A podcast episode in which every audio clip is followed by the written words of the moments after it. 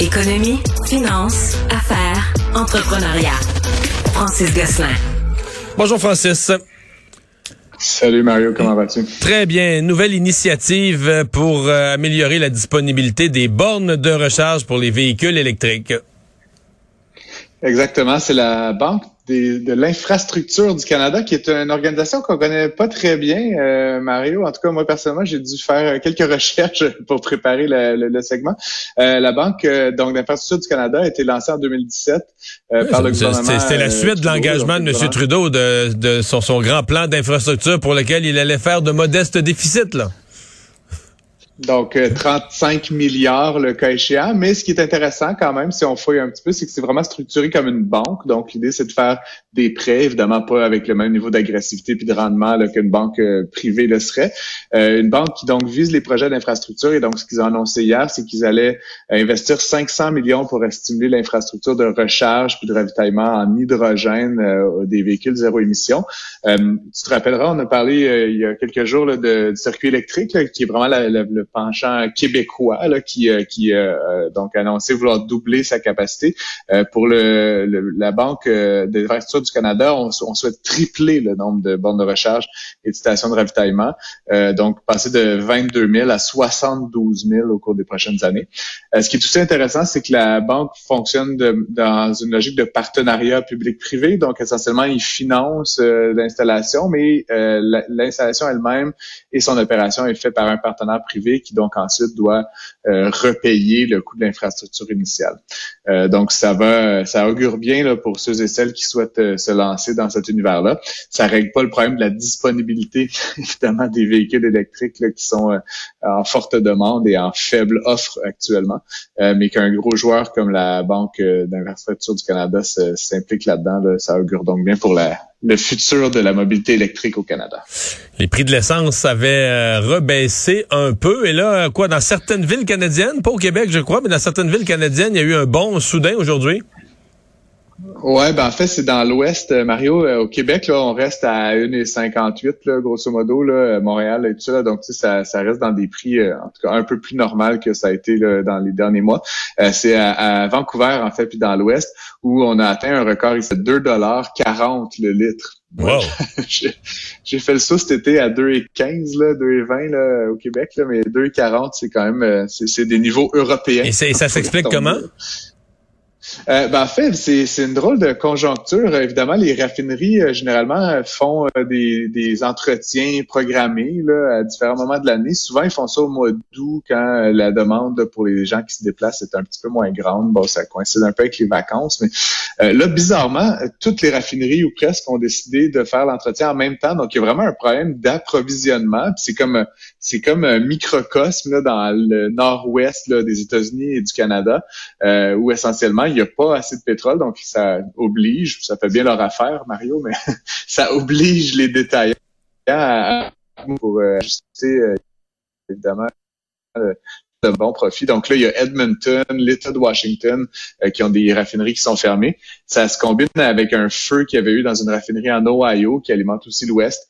Euh, donc, essentiellement, le problème d'approvisionnement. Puis donc, à 2,40, ça engendre toutes sortes de nouveaux comportements. Des certaines personnes qui étaient citées dans un article de Radio-Canada qui mentionnaient prendre les transports en commun maintenant, tellement le prix est élevé.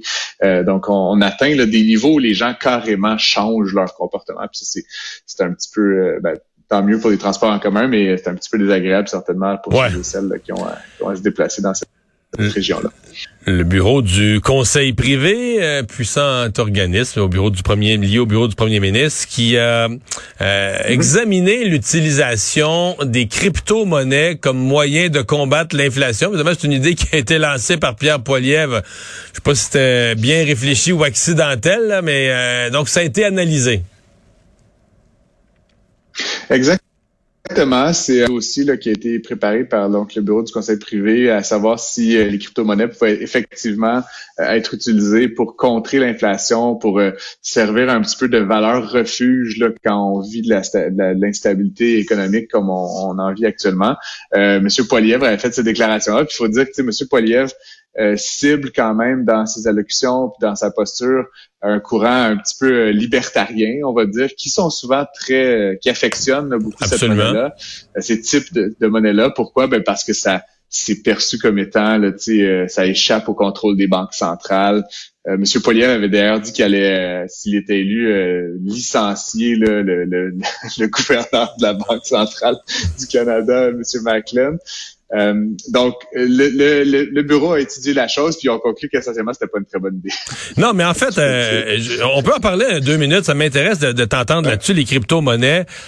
double question. D'abord, moi, ce que j'ai vu, mettons, dans la dernière année, c'est que les crypto-monnaies, c'est vrai qu'à un moment, les gens disaient, ouais, ça pourrait être un contrepoids en cas d'inflation ou d'incertitude, mais là, présentement, c'est devenu un, actif à risque, un investissement à risque qui a suivi essentiellement le Nasdaq. Là. Comme toutes les autres actions technologiques très à risque.